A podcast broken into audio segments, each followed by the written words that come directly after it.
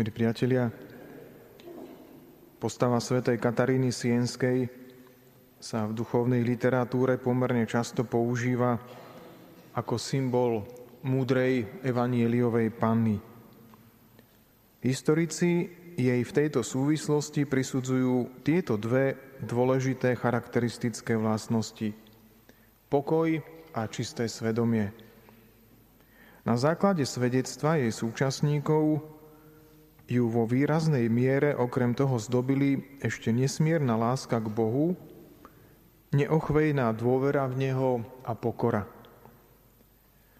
My, ktorí túžime nasledovať Krista, sa môžeme spýtať, v čom tkvelo tajomstvo týchto vlastností, ktoré by mali byť ozdobou každého kresťana, najmä ak vezmeme do úvahy skutočnosť, že sveta Katarína dokázala prežiť veľmi hlboký vnútorný život viery za hranicou mystiky, a to všetko tak povediac uprostred tohto sveta veľmi moderným a nadčasovým spôsobom, ktorý v ničom nezaostáva za požiadavkami na apoštolsky angažovaného kresťana aj v dnešnej dobe. Tajomstvo pokoja a zdravej duchovnej dynamiky smerom k Bohu a človeku spočívalo v jej prípade v intenzívnej kontemplatívnej modlitbe. Kontemplatívna modlitba je to miesto, kde sa človek osobne stretáva s Bohom. Odtiaľ pramenila Katarínina sloboda rozprávať a počúvať, tu našla odvahu k ženskej angažovanosti s presvedčivosťou a zápalom, akého sú v cirkvi schopné len zástupky nenežného pohlavia. Inšpirátorom jej vnútorného pokoja bolo aj prijatie pravdy o sebe, keďže pokoj je vždy spojený s prijatím pravdy. Sú dva druhy kresťanského pokoja – Jeden, ktorý vzniká z poznania pravdy o sebe a druhý, ktorý pramení zo vzťahu s Kristom. V živote svätej Kataríny bol prítomný jeden i druhý typ pokoja. Prostredníctvom obrátenia sa obidva zjednocujú.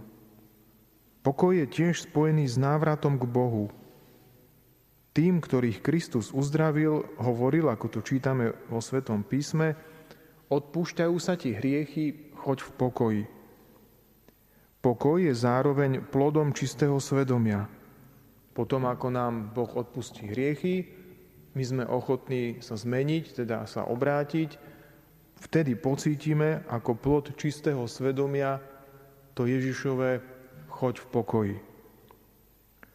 Naopak tí, ktorí žijú v hriechu a odmietajú obrátenie, sa o Kristov pokoj ochudobňujú.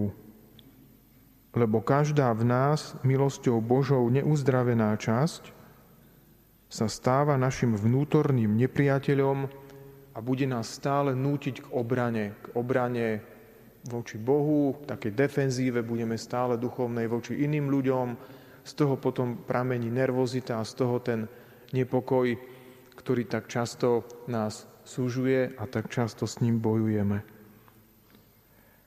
Pre Katarínu, ako dominikánku zapálenú apoštolským duchom, bolo veľmi dôležité, aby pokoj, ktorý od Boha príjmala ako dar, bol sprostredkovaný aj iným. Pôsobila tak príťažlivo na ľudí každého stavu a povolania, že ich gmenila dobrému k dobrému a privádzala ich späť k Bohu. To som si nevymyslel ja, ale toto o nej napísal jej súčasník a životopisec Tomaso de Siena, čiže niekto, kto ju veľmi dobre poznal a kto vycítil, čo z nej na iných vyžaruje. Preto získala od súčasníkov prívlastok tvorkyňa pokoja, Katarína ako tvorkyňa pokoja. Jean Leclerc, významný e, historik dejín kresťanstva, ktorý napísal také obrovské dielo mystičky latinského západu, tak v, tom, v tomto diele o svetej Kataríne napísal, že veľkým zázrakom jej života neboli jej bolestné utrpenia, extázy ani mimoriadne uzdravenia, ale jej verejné pôsobenie. Vieme, že svätej Kataríne sa ako prvej žene v dejinách cirkvi pripisujú stigmy, to znamená e, znaky utrpenia Ježiša Krista. Ale napriek tomu si e, jej životopisci najviac na nej vážia to odvážne verejné účinkovanie.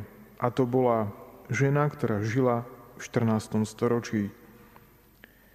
Najskôr sa toho, podobne ako všetci ľudia s darom prorockého ducha, trošku aj zľakla a mala obavy, ako ona, krehká žena v 14. storočí, môže verejne účinkovať a takto horieť apoštolským duchom. Ale Boh jej pripomenul, že vstupom do dominikánskej rodiny na seba vzala poslanie ísť k ľuďom a angažovať sa medzi nimi. A, nemá, a nie si nechávať tie dary a poklady, ktorými ju Boh obdaril sama pre seba. Katarína žila v Európe, ktorá sa veľmi podobala tej našej. V atmosfére obáv z budúceho vývoja stála ako múdra panna so zažatou lampou pri ľuďoch ich rodinách a mestách a ukazovala im vieru pôsobiacu v srdci občianského a politického sveta. Pretože Kristovo vtelenie sa týka aj tých ľudí, ktorí bojujú so strachom a s obávami, s neistotou, čo bude zajtra, čo bude o mesiac, o rok s týmto svetom so mnou. Často iným hovorievala, chcem teda, aby ste sa nikdy nebáli, nech zmizne z vás každý otrocký strach. Ján Pavol II o nej povedal, že sa ponorila do hĺbky cirkevných a sociálnych otázok svojej doby. Osobne alebo listami sa obracala na politických a náboženských predstaviteľov, poukazovala na chyby, ktorých sa dopúšťali, nevynechala z toho ani pápeža, ktorý v tom čase nesídil v Ríme, ale v Avignone a súčasne všetkým pripomínala ich kresťanské povinnosti. Dokonca ani pápežovi neváhala niekoľkokrát povedať, aby konečne nabral odvahu a vrátil sa naspäť do Ríma. Tomu sa hovorí riadna kuráž, že toto si sveta Katarína dovolila. Milí priatelia, vezmime si z jej života a postojov príklad – aby sme si aj my osvojili poznanie, že skutočný tvorca pokoja musí niekedy sám zakúsiť Kristov osud a odmietnutie. Veď ani každé Katarinino úsilie nebolo hneď korunované úspechom. Vedela však, že jej poslaním je žiť pre církev a spásu nielen jej vlastnú, ale aj spásu jej blížnych túžila priniesť každému človeku Boží pokoj a skúsenosť s Božou láskou a milosťou. A to je predsa aj naša úloha. Amen.